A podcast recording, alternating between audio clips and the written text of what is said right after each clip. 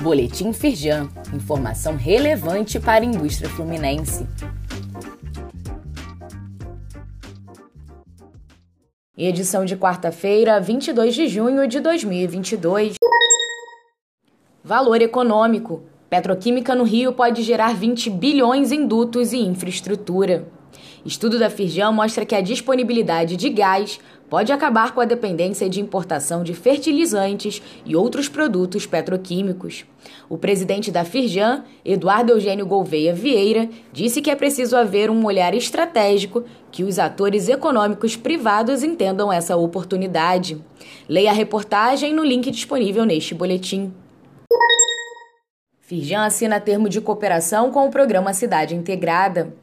A Firjan Senai SESI firmou parceria com a iniciativa do governo do estado, que tem por objetivo beneficiar pessoas em situação de vulnerabilidade social em comunidades de baixa renda. Luiz Césio Caetano, presidente em exercício da Firjan, disse que a federação vai levar profissionalização, qualificação e oportunidades de inclusão social. Saiba mais no site da Firjan finanças corporativas e fontes de financiamento. Aprenda os conceitos-chave, entenda como aplicá-los e conheça casos práticos nesse curso da Firjan A capacitação faz parte do programa para gestores de micro, pequenas e médias empresas e tem início das aulas no próximo dia 29. Associados à Firjan contam com condições especiais. Saiba mais e se inscreva no link disponível neste boletim.